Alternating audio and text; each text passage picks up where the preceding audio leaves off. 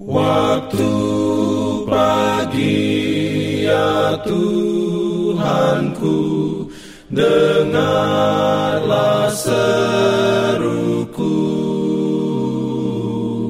Melayang doa yang sungguh Memandang padamu. Selamat pagi pendengar Radio Advent Suara Pengharapan Mari mendengarkan suara Tuhan melalui tulisan pena inspirasi menjadi putra dan putri Allah.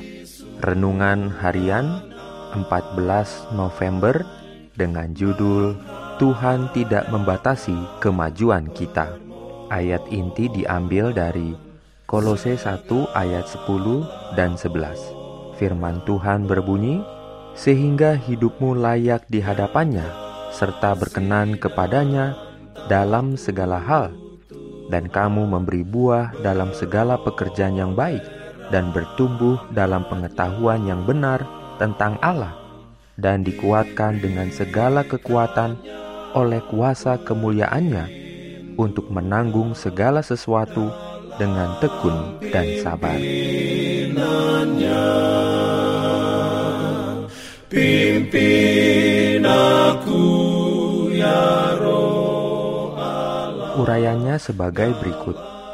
Tuhan tidak menetapkan batas bagi kemajuan mereka yang menerima segala hikmat dan pengertian yang benar untuk mengetahui kehendak Tuhan dengan sempurna.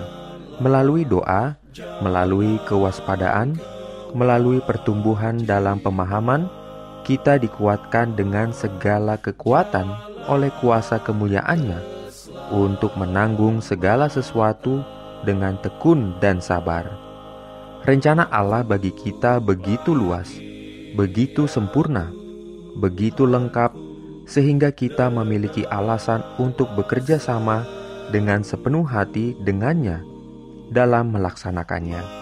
Tidak ada alasan untuk ragu-ragu dalam pihak kita setiap hari kita perlu mengambil persediaan yang segar dari gudang besar firman Allah.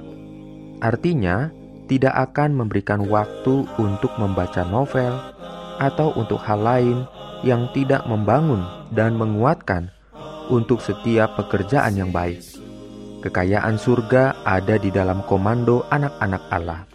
Setiap hari, si penggoda akan berada di jalan Anda dengan alasan yang menyesatkan masuk akal untuk mementingkan diri sendiri, menyenangkan diri sendiri.